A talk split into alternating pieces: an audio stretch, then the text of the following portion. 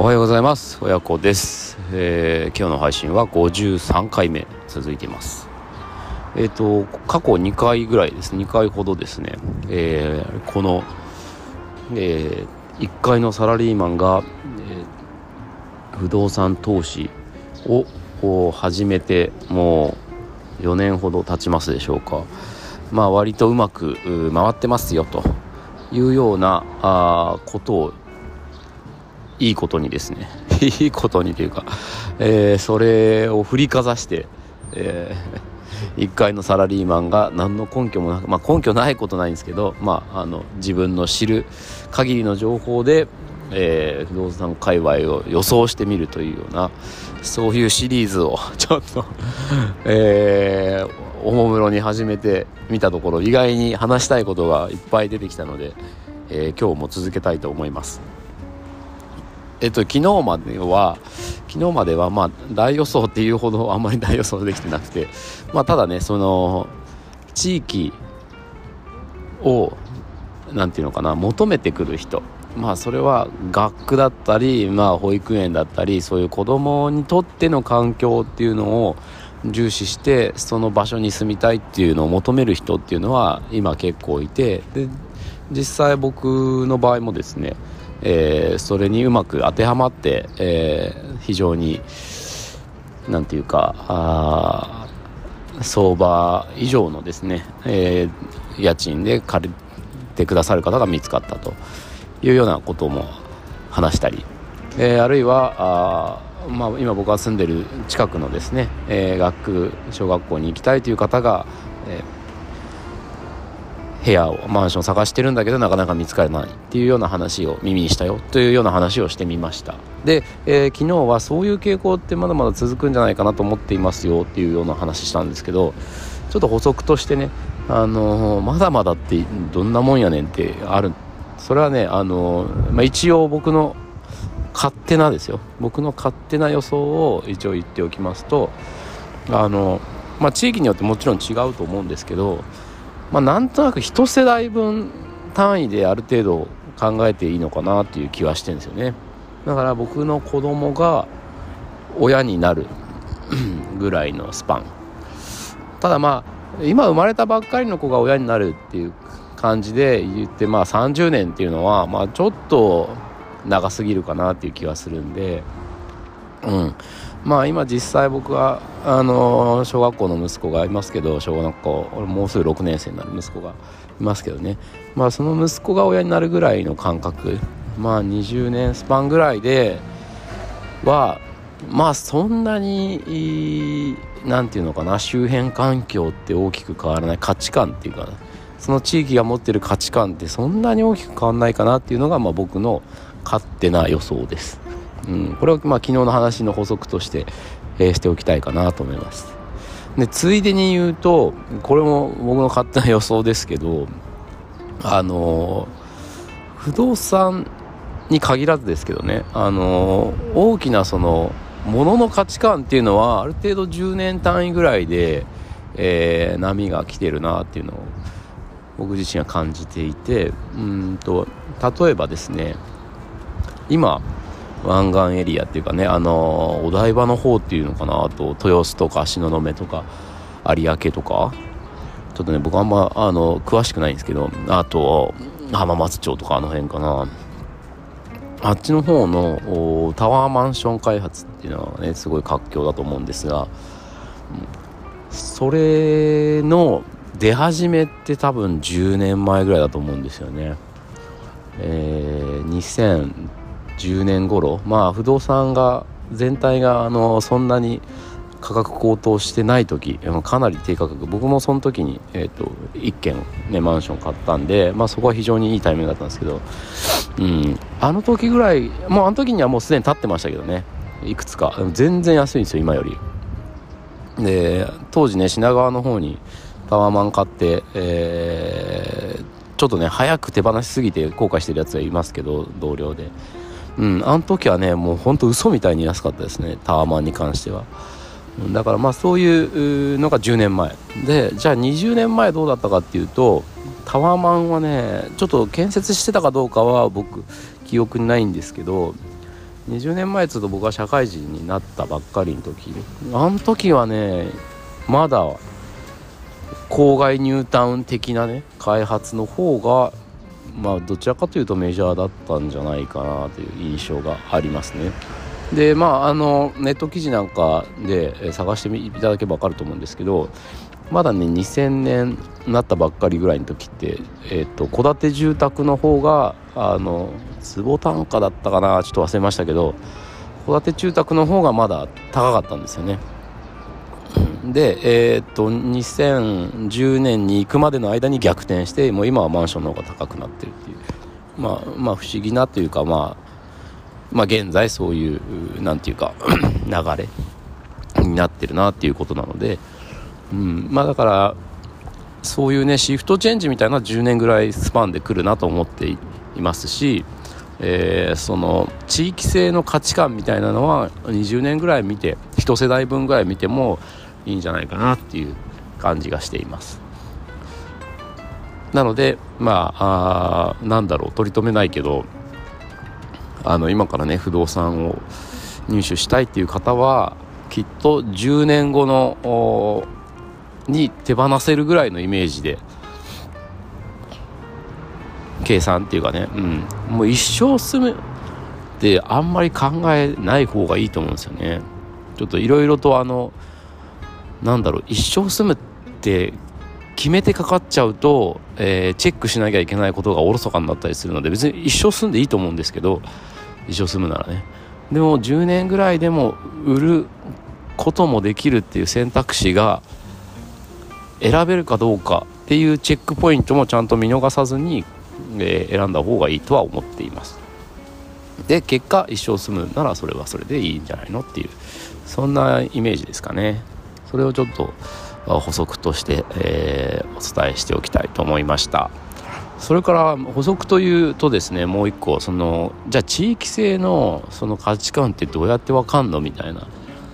ねで住むのが一番いいんですよまずは。だからまあねあの数十万円もしかしたら損することに損っていうかあの無駄に払うことになるかもしれないけど僕もやったことないですけどあやったことないってことないか。あのちょっとね遠くから遠くに賃貸で借りてたと時があるんですよね。今住んでる場所を。遠くから眺めた時があって。でそれが賃貸で借りてる間1年半ぐらいかな。うん。であそこいいなーみたいな感じで遠くから眺めてたんですよね。でまあ最終的にはそこをやっぱりうんそこに憧れてそこに住むことになったんですけどやっぱねいきなり、えー、全く知らない場所に買うっていうのはかなりリスキーだなと思うので、まあ、まずやっぱあそこ一番いいのはそのね、えー、目指している場所に賃貸で借りて住むっていうのが一番いいと思うんですけど、うん、まあそれが無理ならね、えー、それがこう手の届く範囲で、えー、ちょっと住んでみてその地域性を探るっていうのがまあ一番いいかなとは思います。で、えー、それはちょっとでもただ金がもったいないんで、うん、じゃあどうするかっていうと、まあ、僕のご提案としてはですねまだ昨日一昨日も話したように美容室って結構ねやっぱ情報がですね非常に活発なんですよねこれ面白いなと思うんで特に個人経営のできればうん1人あの美容師さんと2人っきりとかアシスタント含めて3人ぐらいなれるぐらいの規模感の美容室で、うん、そういうのをしれっと探るっていうのはかなり、えー、こうなんていうか純度の高い情報を ゲットできるチャンスかなと思いますね。だからそこに行きたい住みたい場所の近くで髪切るとかっていうね。で実はこの辺でねあの引っ越したいと思ってるんですよみたいなことを言って言ってみるとかですね。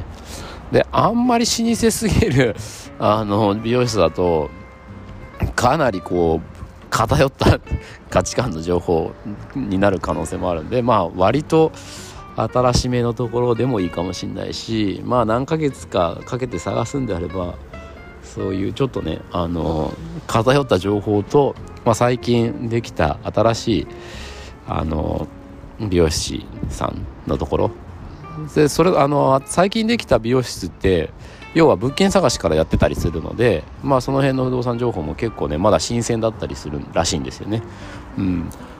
なので、まあ、あとねリノベーションしたいとかっていうのがあればもしかしたらその工務店の情報とかも知ってるそうなんで、まあ、僕が言ってたところもそんなことを言ってました、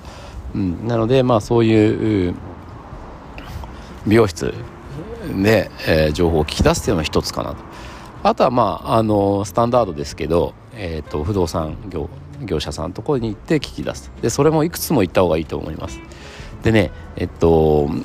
不動産業者にも結構いろいろパターンがあってまず大手のところ。それからえっとまあ、ベンチャーっぽいちょっと勢いある感じの不動産なんだのところ。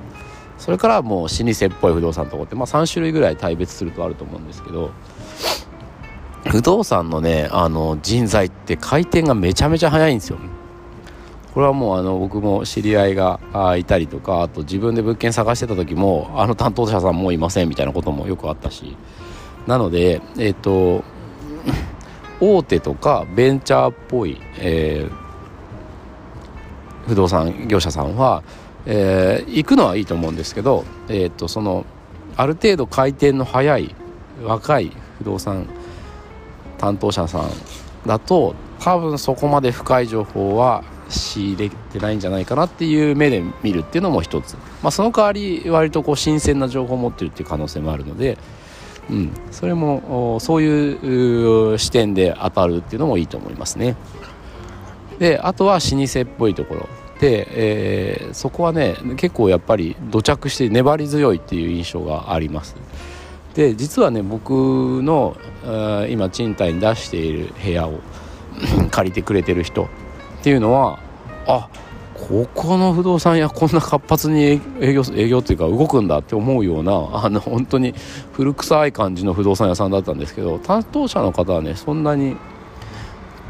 おじいさんじゃなくてまああ中堅どころのいい感じの年齢の担当者さんと、まあ、お客さん連れてきて見に来てくれたんですけどその方はねずっと言ってたらしいんですよ。このエリアに住みたいと。